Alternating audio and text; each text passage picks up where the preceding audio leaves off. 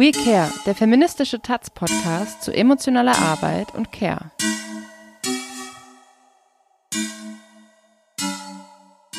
Willkommen bei einer neuen Folge von We Care, dem feministischen Taz-Podcast zu emotionaler Arbeit und Care. Ja, es ist die erste Folge im neuen Jahr nach der Winterpause und ich hoffe, dass es euch allen gut geht und dass ihr mit den Schwierigkeiten, die dieser erweiterte Lockdown mit sich bringt, gut umgehen könnt, dass ihr Strategien habt, wie ihr euch um euch selbst kümmern könnt, wie ihr euch um eure Liebsten kümmern könnt. Und dass ihr das Ganze noch ein bisschen durchhaltet. Ja, ich wünsche euch auf jeden Fall, dass ihr da gut bei euch bleiben könnt und mit der Situation umgehen könnt. Und auch wenn ihr mal nicht mit der Situation umgehen könnt, dann ist das total okay, weil diese Krise ist wirklich für alle heftig und für einige noch viel heftiger als für andere. Und deswegen ist auch Scheitern da drin total in Ordnung. Ich wünsche euch auf jeden Fall, dass es euch gut geht, dass ihr gesund bleibt und dass ihr diese Krise gemeinsam übersteht. Ja, kommen wir zur ersten Folge. Ich habe heute Janosch eingeladen. Janosch macht den Blog kritische-männlichkeit.de, ein Blog für profeministische Männer. Was das heißt, werden wir gleich noch besprechen. Janosch ist tatsächlich auch der erste Mann, der in diesem Podcast zu Gast ist und ich freue mich sehr darauf, mit ihm über kritische Männlichkeit zu sprechen. Hallo Janosch, schön, dass du da bist. Hallo Sarah, ich freue mich auch, dass du mich eingeladen hast. Vielleicht jetzt für die HörerInnen, die damit jetzt nicht so vertraut sind, was heißt denn profeministisch und warum gibt es da eine Abgrenzung zu feministisch? Ja, das ist eine gar nicht so einfache Frage, finde ich, weil es da auch durchaus Kontroversen drum gibt.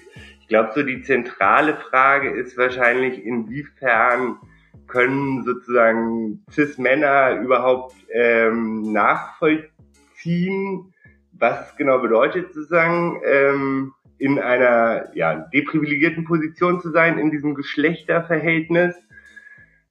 Und dadurch, dass hier sozusagen schon, ich definiere dann meistens Feminismus sozusagen als Befreiungskampf, um irgendwie dieses Patriarchat halt zu überwinden. Und ich glaube halt, dass Männer da diesen Befreiungskampf nicht so kämpfen können wie Frauen den kämpfen müssen. Und deswegen geht es da, glaube ich, um die Frage, inwiefern können Männer auch diesen Feminismus sozusagen für sich claimen oder inwiefern ist das vielleicht auch problematisch, weil das dann eine Vereinnahmung ist. Warum braucht es denn überhaupt eine Auseinandersetzung mit Männlichkeit und was heißt denn Männlichkeit und warum braucht es irgendwie eine kritische Männlichkeit? Also wo ist da das Grundproblem? Also mich interessiert, warum es so eine Art Männlichkeitskritik überhaupt braucht. Also warum es so eine kritische Männlichkeit braucht, warum es sein muss, dass Männer sich damit auseinandersetzen mit ihrer Männlichkeit. Also ich denke, dass sozusagen diese ganzen Forderungen, die es hier gibt, was weiß ich, sich mehr um Care-Arbeit, in Care-Arbeit einzubringen, weniger meinetwegen übergriffiges Verhalten zu zeigen in der Öffentlichkeit beispielsweise und was da alles so diskutiert wird. Das sind ja ganz, ganz viele verschiedene Bereiche. Das ist natürlich sozusagen relativ, erstmal sieht das alles so einfach aus, aber ich glaube sozusagen, wie halt Sozialisation im Patriarchat funktioniert, ist es halt nicht so, dass alles so ganz einfach dann auch am Ende umzusetzen ist. Ja, das kann ich mir schon vorstellen, dass das gar nicht so einfach ist, das alles umzusetzen. Ich finde das interessant, dass in meinem Umfeld habe ich erlebt, dass ich vor allem so in den letzten Monaten, auch im Kontext, da es bekannt wurde, dass auf verschiedenen Festivals wie Monis Rache oder auch Fusion etc. pp. Ohne ihr Wissen gefilmt wurde, also Personen auf Toiletten gefilmt wurde, dass da eine Kamera installiert wurde und diese Videos auf Pornoseiten hochgeladen wurde. Und das ist tatsächlich, ist der Urheber dieser Videos, also der Täter, ist tatsächlich aus Leipzig gewesen. Und deswegen hat es in meinem Umfeld hier, weil ich auch in Leipzig wohne, nochmal viel angestoßen. Also ich hatte den Eindruck, dass sich danach unglaublich viele kritische Männlichkeitsgruppen gegründet haben. Und nochmal so eine Welle an Realisierung dessen, dass man sich unbedingt mit diesem Thema auseinandersetzen muss, stattgefunden hat. Und was ich aber auch erlebe, ist, dass sich da zum Teil auch Dynamiken wieder verstärken. Also dieses Gefühl, als Mann in seinem Leid nicht alleine zu sein oder so, dass das auch wie eine Art Männerbündigkeit irgendwie auch schafft und somit auch Fallstricke mit sich bringt. Also Kim Posener, der sich auch viel mit kritischer Männlichkeit auseinandersetzt, hat das mal so formuliert: Für eine antisexistische Auseinandersetzung von Männern braucht es keine Suche nach einer neuen, besseren, feministischen Männlichkeit. Diese Suche kann sogar selbst zum Problem werden. Feministisches, revolutionäres Begehren führt nie zu Männlichkeit hin, sondern immer nur von ihr weg. Also, dass es in diesen kritischen Männlichkeitsgruppen quasi nicht darum geht, wie kann ich ein besserer Mann werden, sondern wie kann ich Schritt für Schritt eine patriarchale Männlichkeit auch abbauen.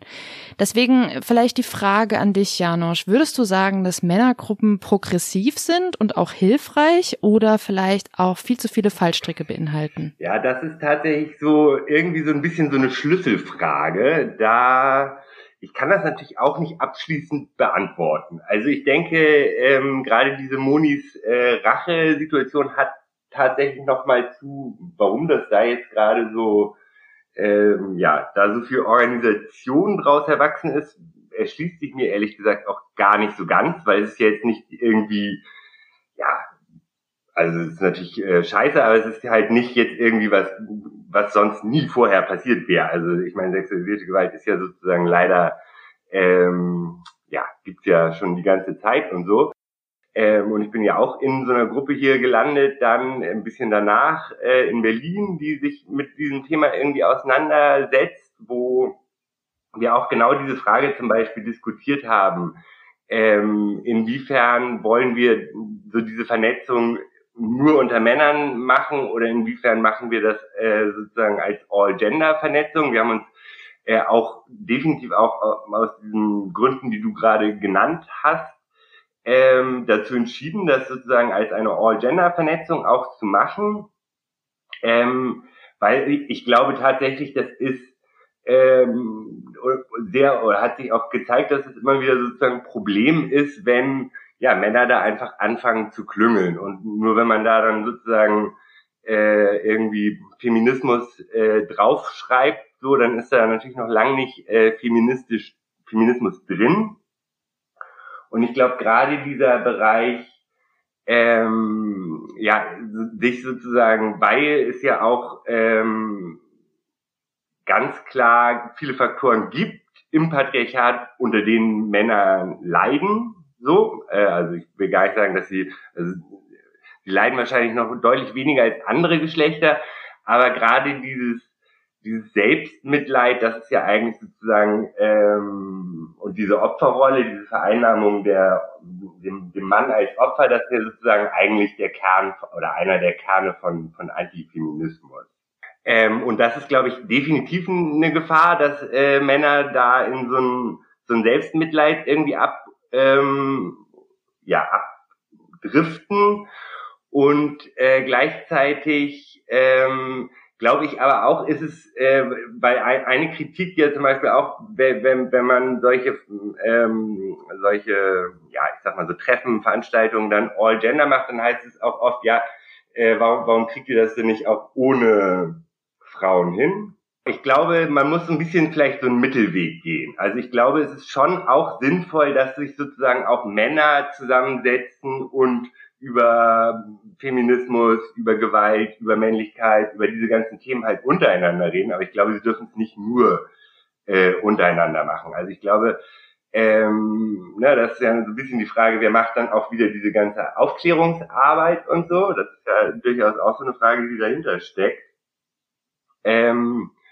Genau, und das ist aber trotzdem auch irgendwie Räume sozusagen braucht, wo Männer auch ihre Verletzlichkeiten untereinander erklären können, das ist, glaube ich, steht auch wiederum außer Frage. Also, ne, das ist ja auch wieder so ein Bereich in diesem ganzen emotionalen Arbeitsdiskurs. Also, warum tragen Männer eigentlich immer ihre Probleme an Frauen ran?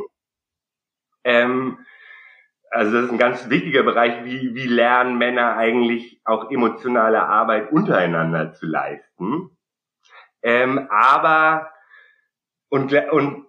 gleichzeitig, ja, das ist auch so ein Widerspruch, weil es geht ja natürlich einerseits darum, okay, ich bin männlich sozialisiert, wie finde ich damit irgendwie einen kritischen Umgang damit? Aber andererseits dreht sich die Diskussion ja irgendwie weiter und irgendwie wollen wir auch diese ganzen Geschlechterrollen und so irgendwie hinter uns lassen. Also wie können wir dann so einen Diskurs führen, ohne diese Männlichkeit dabei zu stabilisieren? Also das ist auf jeden Fall eine Schwierigkeit, würde ich sagen, aber mit der muss man halt irgendwie anfangen, muss man halt irgendwie arbeiten. Ja, es bleibt auf jeden Fall als offene Frage, einer stetigen Auseinandersetzung. Du hast jetzt ganz, ganz viele Punkte angesprochen, die schon total wichtig und interessant sind und die ich auf jeden Fall auch noch besprechen wollte. Ich würde einfach noch mal einmal kurz rückfragen. Wenn du gesagt hast, quasi, es braucht auch die Räume, in denen All-Gender-Vernetzung passiert, und gleichzeitig hast du aber auch das Problem darin angesprochen, dass die Frage auch, wer leistet denn da denn die emotionale Arbeit der Auseinandersetzung, die Reflexionsarbeit, oder auch wer so allein Strukturfragen in solchen Vernetzungen oder Treffen oder Auseinandersetzungen. Also solange man sich All-Gender trifft, reproduziert man sicherlich irgendwelche patriarchalen Strukturen. Also das ist meine Erfahrung, dass selbst in den reflektiertesten Kreisen es immer wieder eine bestimmte Rollenaufteilung gibt oder immer wieder bestimmte Redeanteile oder immer wieder die bestimmte, wer spricht über was in Gruppen, ne? Und irgendwie, dass dann Flint-Personen auch eher diejenigen sind, die dann über emotionale Aspekte auf eine Frage sprechen, während die Cis-Männer diejenigen sind, die immer den Anführungszeichen rationalen Aspekt betonen und so weiter. Also man reproduziert diese Sachen ja trotzdem stetig weiter, auch wenn man das vielleicht eigentlich nicht will. Welche Strategien kennst du dagegen? Oder wie würdest du sagen, gehst du in deiner Organisierungsform oder in deinen Erfahrungen damit um, eben genau dieses Problem trotzdem weiterhin auch auf dem Schirm zu haben und anzugehen? Ich glaube, wir haben da ganz viele Diskussionen auch gerade noch zu, weil es ist ja sozusagen... Also ich merke auch da gerade, es kommen irgendwie auch so wahnsinnig viele Punkte da irgendwie wieder zusammen. Also natürlich gibt es dann, wenn wir so Veranstaltungen machen, die Gefahr dann, wenn sie All-Gender ist, dass es irgendwie, ich sag mal jetzt, Übergriffe gibt, wobei das natürlich, sage ich mal, dann sehr unterschiedlich intensiv sein kann. Ich sag mal, man wird mal kurz mansplained bis zu, ja, deutlich dramatischeren Dingen bis hin zu sexualisierter Gewalt oder sowas. Ne? Das ist natürlich durchaus eine Gefahr. Und gleichzeitig, ja, selbstverständlich, das wird andauernd irgendwie reproduziert. Es gibt also gerade, was mich momentan ehrlich gesagt so ein bisschen nervt, ist auch, dass gerade Männer zum Beispiel, die sich damit jetzt schon ein bisschen mehr auseinandergesetzt haben, und das auch durchaus wahrnehmen, dass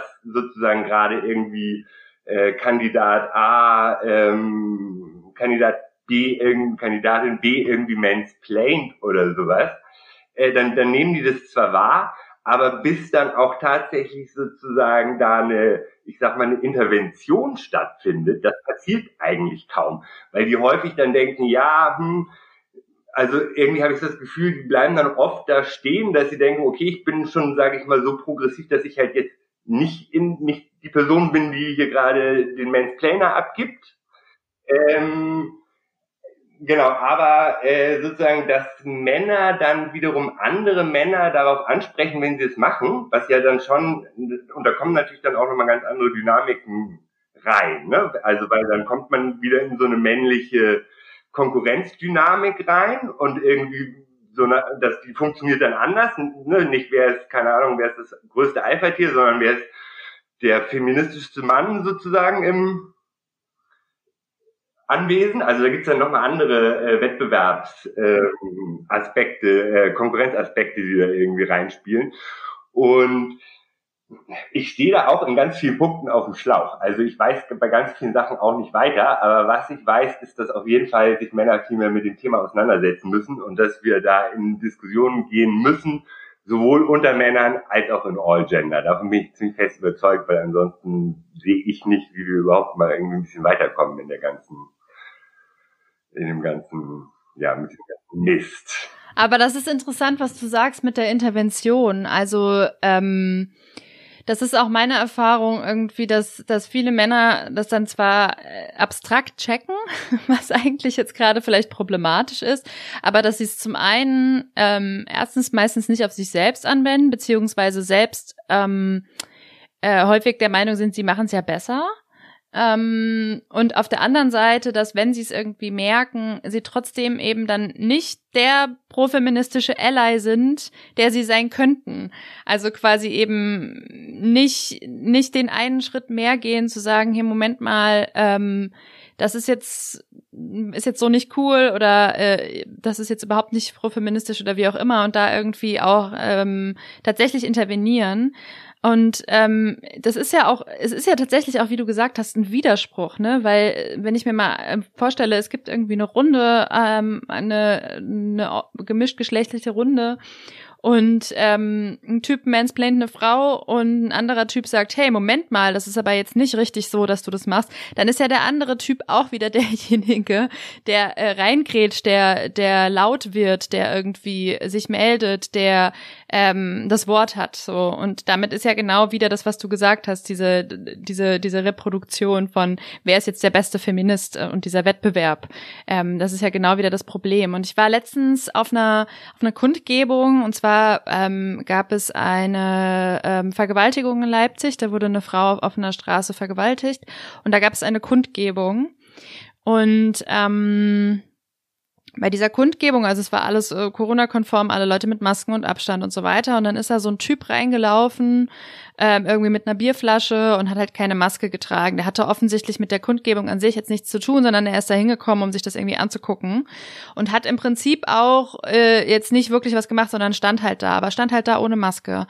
Und dann sind halt Leute zu ihm hin, also es gab quasi OrdnerInnen, die diese Kundgebung irgendwie, die geguckt haben, dass da alle Regeln eingehalten werden und so weiter und sind zu ihm hin und haben gemeint, hey, wenn du hier stehst, du kannst voll gerne zuhören, aber würdest du bitte eine Maske aufziehen? Und der Typ war halt gar nicht zugänglich, also man konnte mit dem nicht reden. Und dann sind halt irgendwie noch ein paar mehr OrdnerInnen hin und haben irgendwie so versucht, das so mit ihm zu regeln und waren so sehr, sehr vorsichtig, aber doch sehr deutlich. Und dann ist mir aufgefallen, was dann passiert ist, der Typ wurde dann laut und hat sich dann geärgert, meinte, nee, und ich will hier doch nur stehen und die scheiß Maske, ich brauche das alles nicht und irgendwie, ich habe Asthma oder irgendwas, hat er dann gesagt.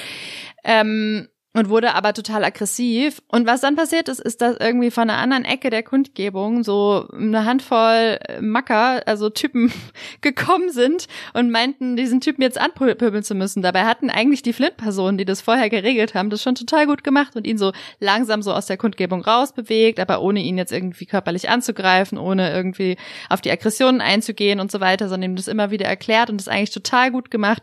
Und dann kamen da irgendwie die Typen und meinten, sie müssten den jetzt anpöbeln. Und das war auf einer feministischen Kundgebung und also diese Beobachtungen, die mache ich immer wieder und ich verstehe nicht, warum das so schwer ist, das zu checken, dass man hier gerade, das ist ja ein totaler Widerspruch, du stehst ja auf einer feministischen Kundgebung und verhältst dich irgendwie wie der größte Macker.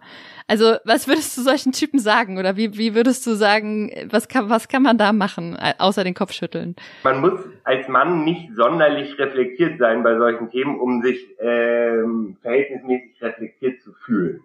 Ne? Also das ist ja leider auch irgendwie eine Tatsache. Und Kim Posener kritisiert dann ja oft so ein Verhalten irgendwie, dass genau dann das Feministischste ist noch irgendwie den, keine Ahnung, weniger feministischen Männern dann irgendwie aus so einer Demo, im Zweifelsfall, keine Ahnung, die da irgendwie anzumucken oder so. Also ich denke, weil das hat ja auch nochmal so eine andere Dimension, gerade wenn dann irgendwie so die Frage aufkommt, okay, ich beobachte da was, wie interveniere ich, dann ist ja immer vor allem auch nochmal die Frage, will die ich sag mal, wenn es, also in so einer Konstellation, das ist irgendwie so eine betroffene Person, meistens dann eher so eine Flint-Person, sag ich mal, gibt, also wie finde ich überhaupt raus, ob die gerade will, dass ich sie supporte sozusagen? Das ist ja, das macht auf jeden Fall die, genau, also diesen Konsens überhaupt natürlich erstmal abzuklären, ist natürlich, glaube ich, total wichtig, so, ne? Also, ich nehme mal an, wenn da auf der Demo, was du gerade beschrieben hast, diverse OrdnerInnen irgendwie waren, die wissen ja, was sie machen, so, ne? Also, die hatten ja wahrscheinlich überhaupt keine Lust, darauf, da irgendwie so einen Support von irgendwelchen Typen zu bekommen. Aber in ganz vielen Situationen ist es halt auch anders, wo sich ja, ja, Flint-Personen eigentlich eher wünschen, dass sie Support bekommen und es passiert halt nichts. Genau, also das, ja, was würde ich denen sagen? Also das, ich finde, also ich merke das auch so ein bisschen, glaube ich, auch wieder bei diesem, deswegen glaube ich, ist es auch so wichtig, sich auch in diesen Themen nochmal mit anderen Männern irgendwie zu vernetzen, weil darüber kommt man ja auch dann in nochmal in andere Situationen, um mit Männern über diese ganzen Themen zu reden. Weil in der Regel reden Männer eigentlich, wenn, dann sozusagen mit der Partnerin, mit der besten Freundin, irgendwie mit der Schwester oder sowas, so in solchen Kontexten darüber, aber sehr, sehr selten mit Männern. Und genau, ich glaube gerade, dass dieser ganze Bereich, wie löse ich Konflikte, sage ich mal, im Tüllchen, also lösen, der ist halt bei Männern sehr, ja, tendenziell sehr problematisch. Und das merke ich auch dann oft, dass in solchen Männervernetzungen, wenn es dann sozusagen zu Konflikten kommt, und zu denen kommt es eigentlich zwangsläufig, weil es einfach ein sehr kontroverses Thema ist, ne, also auch durchaus für Männer ein schwieriges Thema, dann gibt's aber keine richtigen Problemlösungskompetenzen, die sozusagen über dieses toxisch-männliche, sage ich jetzt mal, irgendwie so hinausgehen. Also das ist auf jeden Fall, glaube ich, ein totales Problem.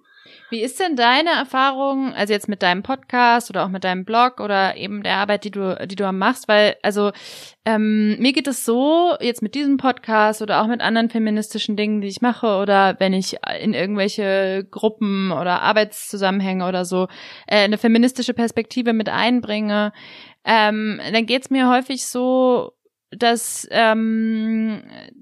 die Flint-Personen, mit denen ich da zu tun habe, die stimmen total zu und machen natürlich auch ähnliche Erfahrungen. Und für die Typen ist es aber meistens gar nicht so relevant. Beziehungsweise, was auch schon gefallen ist, sind irgendwie die Frage, gibt es nicht wichtigere Dinge oder muss jetzt diese Erfahrung hier in unserer politischen Arbeit wirklich eine Rolle spielen? Solche Sachen, ne? Und auch wenn wir zum Beispiel, also die letzte Folge meines Podcasts war eine Live-Aufnahme eines Podiums, da ging es um Visionen einer fürsorglichen Gesellschaft und da war eine Online-Veranstaltung und konnte Publikum sich zuschalten und es war wirklich kein einziger Cis-Mann da. Und das erlebe ich immer wieder. Und das finde ich total krass. Also, weil eigentlich die Leute, die sich eigentlich damit auseinandersetzen sollten, also jetzt, ob es jetzt mein Podcast oder meine Themen oder meine Inhalte sind oder ganz viele andere, ne? Es gibt sicherlich ganz viele 1000 sehr, sehr, sehr gute Beiträge dazu. Die Rezeption ist meistens größer bei den Leuten, die selbst davon betroffen sind, als diejenigen, die diese Art von Diskriminierung auch, ob bewusst oder unbewusst, ausüben, Entschuldigung. Wie ist da deine Erfahrung mit deiner Arbeit? Wie wird die rezipiert und wie erreichst du Cis-Männer? Also ich glaube, es gibt ja schon einfach, ich meine, das Thema ist jetzt schon eine Weile irgendwie auf dem Tisch und es gibt aus meiner Sicht schon eine sehr krasse Suchbewegung unter Cis Typen, auch wie kann ich irgendwie einen Umgang damit finden, so, ne? Ich glaube sozusagen wirklich, und bei mir war das auch so, dass ich,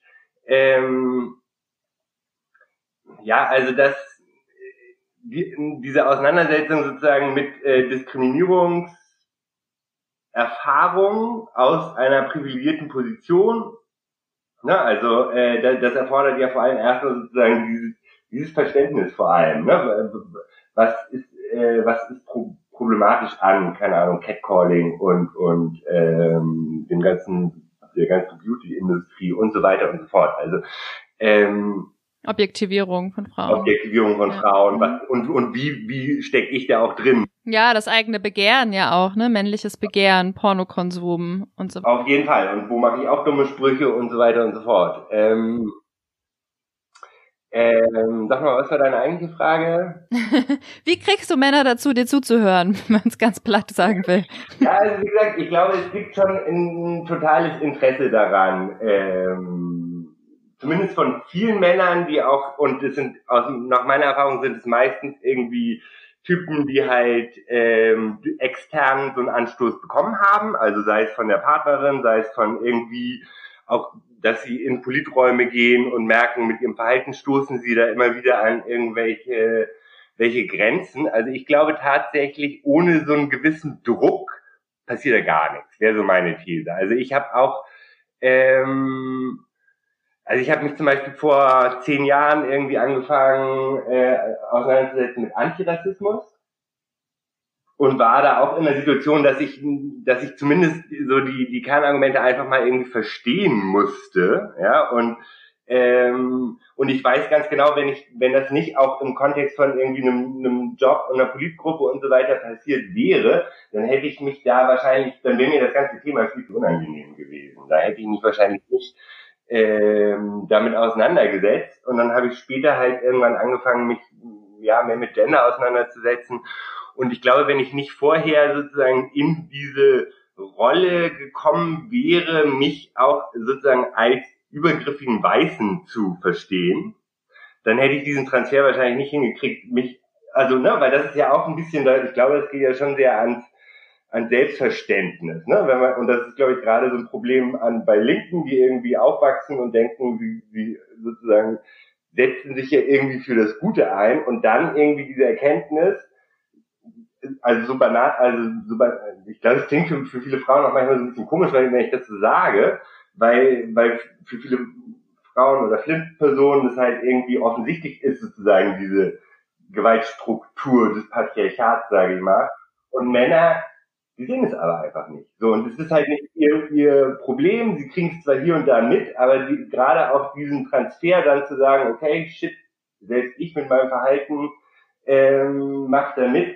Und das ist, glaube ich, sozusagen eine Möglichkeit. Also ich mache ja auch zum Beispiel so Workshops und so, da versuche ich halt da in diesem Bereich vor allem irgendwie was anzustoßen, weil ich glaube, damit kann man dann relativ viel bewirken.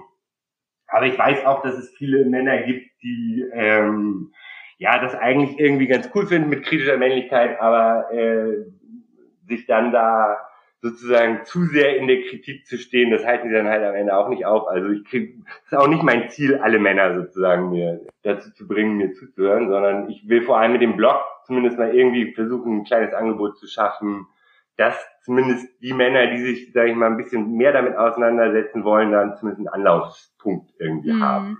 Aber das, was du gesagt hast mit dem Druck, ist interessant. Also ich habe auch so die Erfahrung gemacht, dass ich irgendwie so, also dass Männer einfach nicht verstehen, wie hoch der Leidensdruck für Flint-Personen tagtäglich ist und wie hoch der Leidensdruck ist, allein wenn ich auf die Straße gehe, dass ich weiß, ich kann nicht rausgehen, ohne dass mein Körper bewertet wird, oder ich kann mich nicht irgendwie ich kann nicht nachts alleine durch die Straßen gehen, weil meine Angst zu groß ist, dass mir was passiert, weil immer wieder was passiert. Ich kann im Winter nicht nach 17 Uhr im Park joggen gehen. Oder immer wieder stoße ich quasi in Gesprächen mit Cis-Männern darauf, dass ich nicht ernst genommen werde oder abgewertet werde, weil ich jetzt eine Emotionalität reinbringe. Oder die klassischen reproduktiven und Kämpfe, wenn es zum Beispiel um Hausarbeit geht, oder ganz klassische Care-Verteilung. Auch die Frage jetzt, und darum ging es in diesem Podcast viel, und da ging, was war ja auch der Ausgangspunkt eigentlich, die Frage, wie läuft es eigentlich mit der Fürsorge in so einer Krisenzeit, wie wir sie jetzt gerade durch die Corona-Zeit haben? Also wir sind alle plötzlich in so einer gesamtgesellschaftlichen Krise, wo alle davon betroffen sind, und so eine Krise die braucht Strategien, damit umzugehen. Und die braucht Fürsorgestrategien und Selbstsorgestrategien. Und wer hat die eigentlich? Und wer leistet die eigentlich? Und wer hält eigentlich irgendwie gerade alles zusammen? Also so diese ganzen Fragen. Da merke ich immer wieder, dass Männer sich deswegen nicht damit auseinandersetzen, weil sie diesen Leidensdruck überhaupt nicht haben, das tagtäglich aushandeln zu müssen und tagtäglich dagegen ankämpfen zu müssen. Und was ich irgendwie auch interessant finde, ist so die Frage, beziehungsweise den Aspekt, den du genannt hast, dass es quasi bei den meisten erst auf einen äußerlichen Druck hin passiert, dass sie sich mal hinterfragen. Also sei es jetzt irgendwie durch eine Partnerin oder durch eine Politgruppe oder durch die Arbeit oder wie auch immer. Weil da ja schon auch immer wieder drinsteckt, dass die Personen, die davon betroffen sind, eigentlich da auch wieder die emotionale Arbeit leisten müssen, die Leute überhaupt darauf hinzuweisen und sie erstmal dazu zu bringen, überhaupt quasi sich damit auseinanderzusetzen. Und somit dieser Druck von außen, also im Prinzip unumgänglich ist, weil die wenigsten ja selbst darauf kommen. Und ich habe die Erfahrung gemacht, dass wenn ich immer wieder erkläre, was jetzt gerade das Problem ist, dann führt es dazu, dass der Mann, dem ich gegenüber sitze, in der Regel, wenn er reflektiert ist, sagt, ja, okay, verstehe ich, ja, okay, tut mir leid, ja, okay, nehme ich so mit, mache ich beim nächsten Mal anders. Und dann passiert aber trotzdem nichts. Oder passiert wenig, passiert was, aber passiert nicht ausreichend oder wie auch immer. Und ich habe die Erfahrung gemacht, dass erst dann, wenn der Druck wirklich so krass steigt, dass ich irgendwie eine Art Sanktionen setze oder Konsequenzen ziehe oder sage, ey, ich habe keinen Bock mehr da drauf, ich bin einfach sauer, ich möchte nicht mehr. Oder irgendwie so einen äußeren Druck quasi, es einen äußeren Druck gibt, weil man merkt, okay, es könnte jetzt Konsequenzen haben, wenn ich jetzt nicht mal was mache, dass es dann erst funktioniert. Und das ist ein bisschen wie mit einem kleinen Kind. Und das ist wirklich enorm ermüdend und frustrierend. Und ich frage mich, dass diese männliche Sturheit, die da auch drin steckt.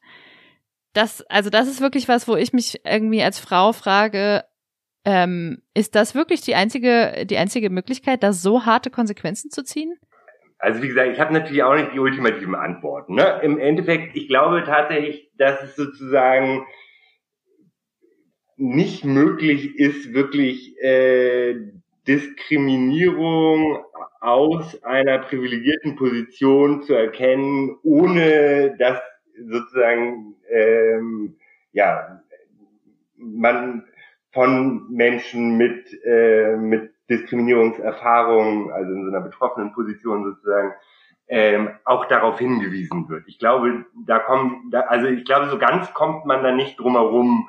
Das ist ja häufig so eine Forderung dann von Feministinnen, mir in letzter Zeit auch wieder untergekommen, von wegen Männer sollen es irgendwie selbst machen und so. Und ich glaube, das geht nur zu einem bestimmten Punkt. Dennoch, das ist auch so einer meiner Haupt, Tipps sozusagen, die ich versuche, Männern mit auf den Weg zu geben, ist, dass es, glaube ich, total wichtig ist, auch gerade was du sagst, dieser, wer ist es denn, die dann immer wieder sozusagen diese Themen anspricht und dass gerade dieses auch mal Männer anzusprechen, was wir auch eigentlich so am Anfang hatten, ne? Und auch einfach da so ein Teil, zumindest in den Bereichen, wo ich es dann schon kapiert habe oder das beobachte, gerade auch bei Kollegen oder Freunden und so weiter, ne? Dass ich dann da auch aktiv werde, das, glaube ich, ist ein ganz wichtiger Bereich, wo Männer einfach auch nochmal mehr machen müssen. So, ne? Also nicht nur, dass immer nur bei Flint-Personen abladen, diese Missstände halt zu sprechen. Ich glaube, dann muss man, ich weiß es auch nicht genau, aber ich könnte mir vorstellen, weil du hattest jetzt gerade auch so ganz viele schöne Beispiele eigentlich genannt, ne? Nehmen wir mal zum Beispiel dieses Thema Objektifizierung. Das ist ja sozusagen aus männlicher Perspektive eigentlich durchaus eine positiv konnotierte Fantasie. Ne, dass man sozusagen irgendwie, und das ist auch was einem als Typ, sage ich mal, sehr, sehr selten passiert, dass man überhaupt irgendwie, keine Ahnung, angebaggert wird, wirklich proaktiv von einer Frau. Insofern, und dann natürlich die ganze Struktur, die in der Sozialisation bei Frauen sozusagen irgendwie dahinter steht, also wie früh geht das eigentlich los mit den ersten Erfahrungen von Objektifizierung und dass man da vor allem auch irgendwie sein Leben lang irgendwie kaum noch irgendwie rauskommt sozusagen, ne? Also diese Systematik, das ist überhaupt gar nicht, also überhaupt gar nicht leicht zu verstehen, so, ne?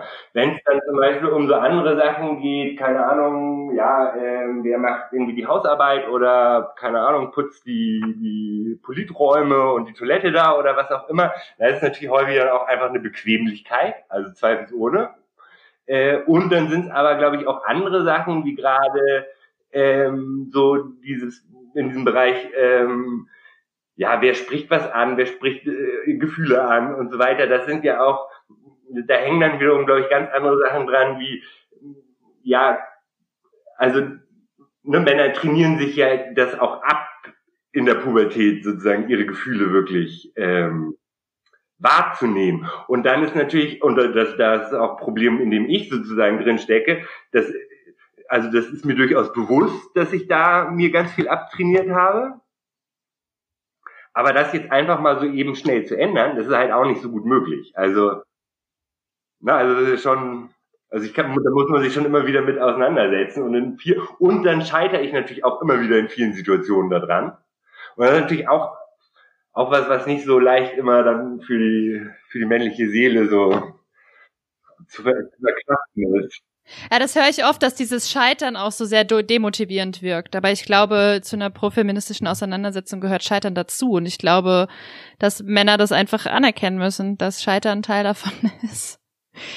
Ja, und also was ich auch gerade noch gedacht habe, also so die Frage von, wer spricht was an und wer hat was auf dem Schirm und so weiter, was du gerade gemeint hast. Also ich selbst habe in Beziehungen das ist dann vielleicht so ein bisschen entromantisierend oder wie auch immer, aber nichtsdestotrotz hilft es trotzdem mal so eine ganz klare Struktur zu schaffen, wo man sagt, okay, und das ist der Raum, da sprechen wir Probleme an. Und zwar gleichberechtigt. Also es gibt da so eine Methode, dass man sich zusammen hinsetzt oder auch spazieren geht, wie auch immer, und sich eine gewisse Anzahl an Minuten Zeit nimmt und einen Wecker stellt, also sagen wir jetzt 10 Minuten oder 15 Minuten, und da redet nur die eine Person, wie sie quasi gerade, welchen Blick sie gerade auf die Beziehung hat, welche Probleme sie sieht und so weiter. Und die andere Person hört nur zu. Und dann spricht die andere Person den gleichen Zeitraum lang, und danach erst kommt man darüber in einen Austausch.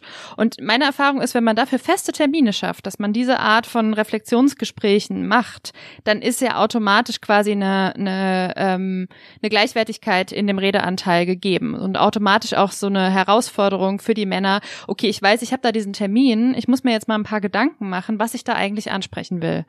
Und das hilft mir total. Und das ist natürlich irgendwie ist komisch, irgendwie Beziehungen so krass zu strukturieren und da irgendwie so einen super festen Rahmen zu setzen. Aber tatsächlich in so einer feministischen Praxis oder Auseinandersetzung mit Männern hilft mir das eigentlich. Ja, und das hat auch sozusagen gut funktioniert bei deinem Partner dann, oder? Ja, das funktioniert total gut. Ja, auf jeden Fall. Ich bin da total happy drüber. Vor allem, weil es dann auch, also es gibt auch manchmal so den Moment, wo ich dann sage, boah, ich habe aber gerade keine Lust, was zu sagen, weil ich halt habe eigentlich gerade keinen Bock zu reflektieren. Aber mach du mal, ich höre dir zu. Mhm. Also so, und das passiert sonst natürlich nicht so oft. In euren normalen Gesprächen, meinst du? Ja, generell, mit Männern generell. Also so, dass ich mache die Erfahrung nicht so oft, dass Männer auf mich zukommen und sagen, du, ich habe mal über uns nachgedacht und da ist das und das und das passiert und da habe ich den und den Blick drauf oder sowas. Also diese Erfahrung mache ich nicht so oft. Also ich kann da auch wieder nur so ein bisschen spekulieren, aber ich denke, ja, dadurch, dass es hier zum Beispiel auch unter Männern halt ja häufig nicht so sehr intensive Gespräche gibt, die sich sozusagen nicht irgendwie, und wenn, dann beziehen die sich eher auf so fachliche Dinge oder meinetwegen Fußball oder irgendwie sowas in der Richtung.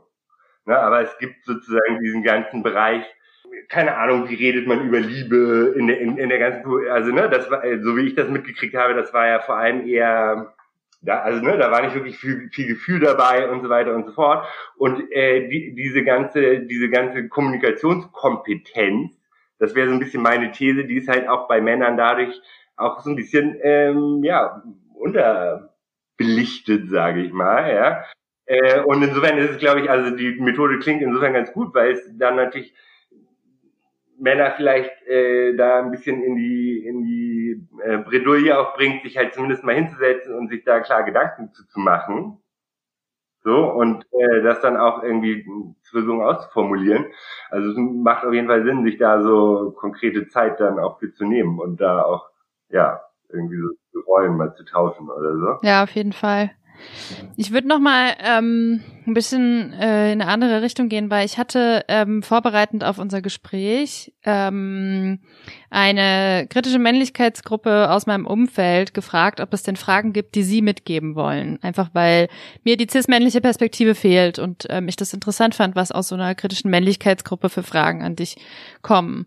Und einige Fragen davon haben wir hier jetzt quasi schon so besprochen oder zumindest in ähnlicher Art und Weise besprochen. Mich würde nochmal interessieren, die Frage, die kam auf aus dieser Gruppe, wie löst man das Dilemma auf, dass profeministische Care-Praxis sich gegen männliche Intuition und Affektion wendet? Also, dass quasi sich zu ändern auch heißt, gegen sich selbst zu arbeiten. Wir haben das eben schon mal kurz angerissen, so dieser eigene innere Widerstand und eben, dass der Leidensdruck überhaupt nicht so groß ist, weil man hat kein Gefühl dafür, was jetzt irgendwie problematisch oder schwierig oder irgendwie fehlerhaft oder wie auch immer ist. Also wie löst man das auf, da, dass man da so gegen sich selbst arbeiten muss auch? Ja, ich glaube, weiß nicht, ob man das auflösen kann, weil im Endeffekt genau geht's ja auch dabei. Geht's ja vor allem irgendwie um Selbstkritik.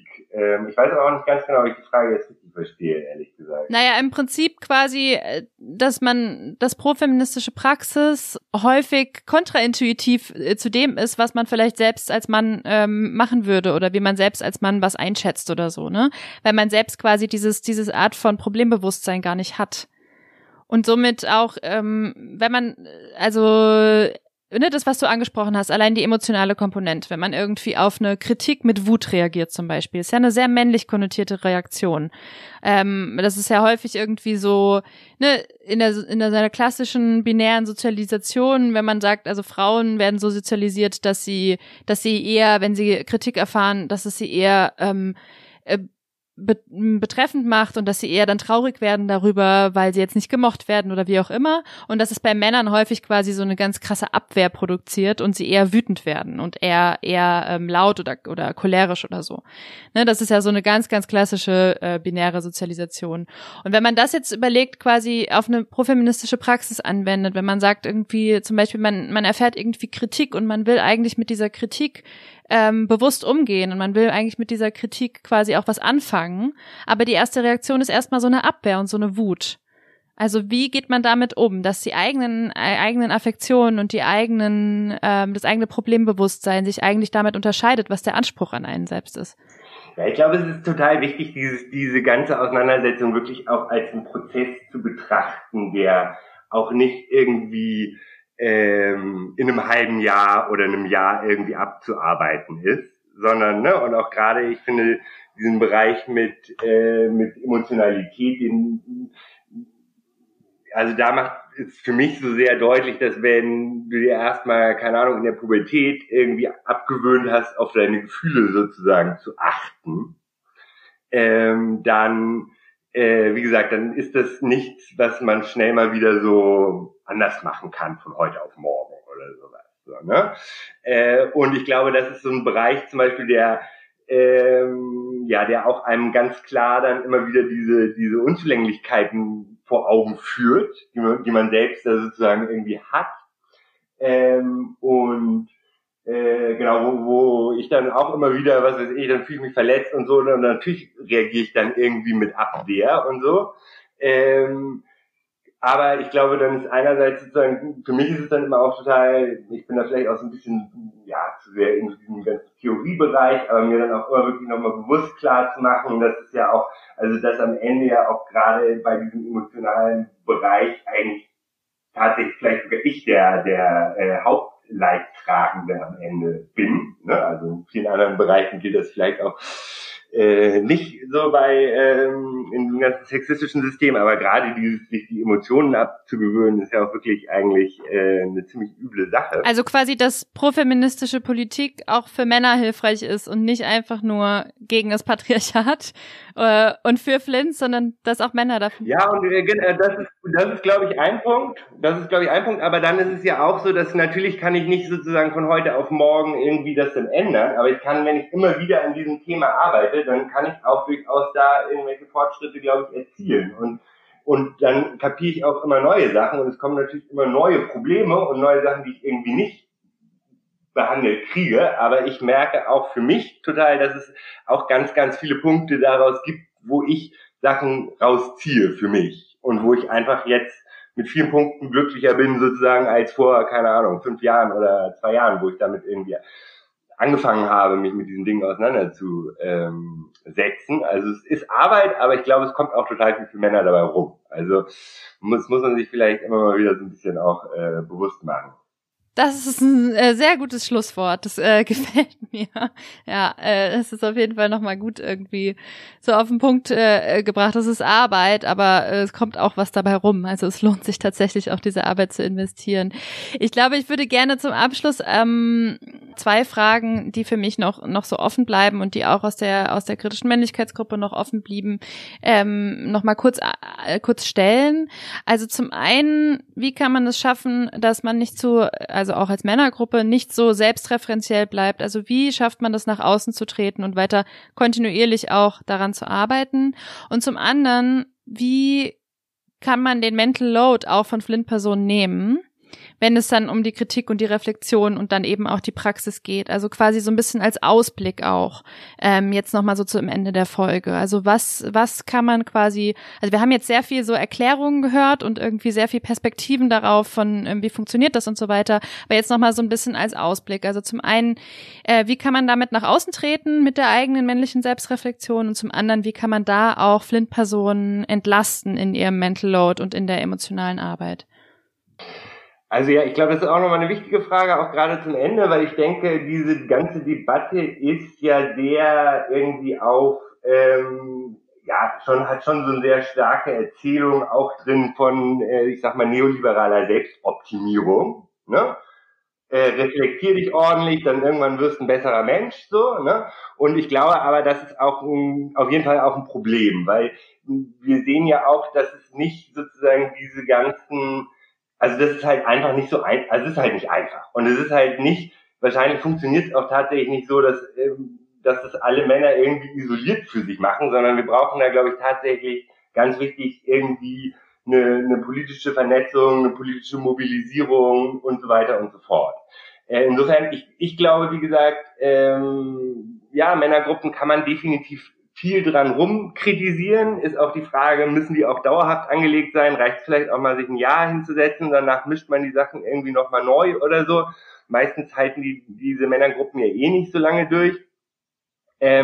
Ich glaube, es ist total wichtig, auch von vornherein auch, und nicht erstmal zu sagen, ja, wir müssen erstmal reflektieren und können ja nichts machen und so, sondern auch rauszugehen, ne? Und da ist einmal sozusagen, ist es sehr gut möglich, sich auch gerade mit feministischen Gruppen in irgendeiner Form zu vernetzen, vielleicht auch deren Themen mit aufzunehmen, sowohl in den inhaltlichen Gesprächen, aber auch vielleicht in gemischten Gesprächskreisen, in denen man Aktionen dieser feministischen Gruppen halt supportet.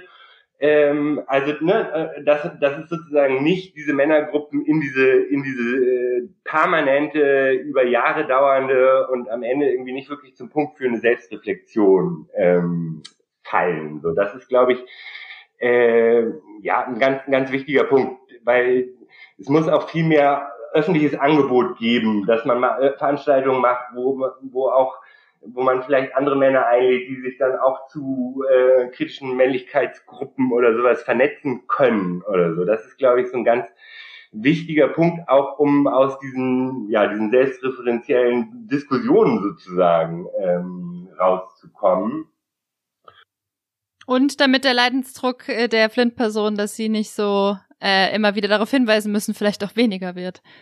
Genau, und das ist dann ja einmal auch schon vielleicht so ein kleiner Beitrag, den Männer dann leisten können, dass sie sozusagen dann auch nochmal Alternativräume irgendwie anbieten, wo Männer dann, und oft verstehen sie, also es gibt ja auch viele Männer, die einfach bestimmte Vorwürfe auch einfach nicht verstehen, ne? Und da dann auch mal Räume zu bieten, wo man das dann irgendwie diskutieren kann, das wäre aus meiner Sicht total wichtig. Und dann, genau, es ist, glaube ich, auch eine Selbstverständlichkeit, also ich weiß jetzt nicht genau, auf welche Bereiche du das so beziehst, weil ich glaube, in diesem Bereich, wenn ich jemandem irgendwie Mental Load sozusagen abnehmen will, dann muss ich natürlich immer auch wissen, dass die Person auch wirklich Bock drauf hat. Sonst kann man damit auch ziemlich auf die Schnauze fallen, glaube ich. Aber gerade in den Bereichen, wo man die Leute auch kennt und so, und da muss man dann halt mit Frauen, Personen irgendwie das Gespräch suchen, auch mal vielleicht ausprobieren irgendwie eine Intervention und dann aber vielleicht im Nachgang nochmal mit der betroffenen Person darüber reden, hättest du das anders gewünscht, war das gut so, was kann ich besser machen? Da landet dann die Arbeit natürlich wieder bei dieser Person, aber irgendwie ganz draus, also einfach zu hoffen, dass die Männer es von alleine hinkriegen, das ist auf jeden Fall, könnte noch eine Weile dauern, befürchte ich. Okay, danke. Nochmal dafür. Ich glaube, das ist eigentlich ein gutes Ende, weil es einfach, das zeigt, ja, es könnte eine Weile dauern. Es ist auch immer irgendwie zum Scheitern verurteilt, aber es gibt da drin eben auch eine Prozesshaftigkeit und es gibt da drin auch irgendwie eine Hoffnung, was zu verändern. Und also mir persönlich geht es so, dass ich habe inzwischen eigentlich quasi so die Männer aus meinem nahen Beziehungsumfeld eigentlich gekickt, die diese ganze Reflexion nicht mal ansatzweise gemacht haben. Und mir geht es total gut damit. Ich finde das super. Und es gibt so, also es gibt nicht mal eine Handvoll. Also es gibt einige wenige Männer, bei denen ich für mich gesagt habe, ich bin bereit, mich darauf einzulassen, dass ich diese Beziehung zu diesen Männern, ob es jetzt Freundschaft oder Liebesbeziehung ist, egal, aber dass ich diese Beziehung zu diesen Männern pflege und dass ich quasi da auch in deren profeministischer Reflexion immer wieder auch diese Rolle der Erklärenden und Mitreflektierenden und sowas mit einnehme. Und ich bin da nur bei sehr wenigen zu bereit, aber bei denen ist es mir auch wirklich wichtig. Und ich finde, das ist eigentlich irgendwie so ein ganz hoffnungsvoller Ausblick, so zu merken, man hat da irgendwie so seine Allies und mit denen funktioniert dieser feministische Kampf im Kleinen dann vielleicht doch ganz gut. Ja. Okay, Janosch, vielen, vielen Dank für das Gespräch schon mal. Ich fand's super interessant und ich glaube, also es gibt noch viel mehr, über das ich gerne reden wollen würde, aber die Zeit ist jetzt vorbei. Ich würde nochmal den Hinweis auf deinen Blog geben, also kritische-männlichkeit.de und da eben auch den Hinweis auf deinen Podcast. Also für alle, die sich damit weiter beschäftigen wollen, schaut euch das gerne mal an.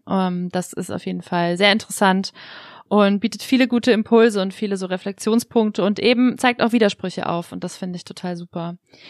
Genau, danke Janosch, dass du da warst und für das Gespräch. Ja, danke auch für deine Arbeit. Ich finde auch, also gerade dieses Thema emotionale Arbeit, da können Männer auch noch ganz viel lernen.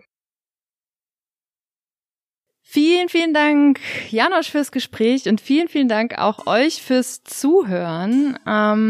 Ich fand, es war wieder eine sehr spannende Folge und es ist auch interessant, das mal aus einer männlichen Perspektive zu hören, aus einer cis-männlichen Perspektive zu hören. Also ich nehme dafür mit und denke auch weiter noch drüber nach. Wie immer, wenn ihr Fragen habt oder Anmerkungen oder Kritik, schreibt doch gerne eine E-Mail.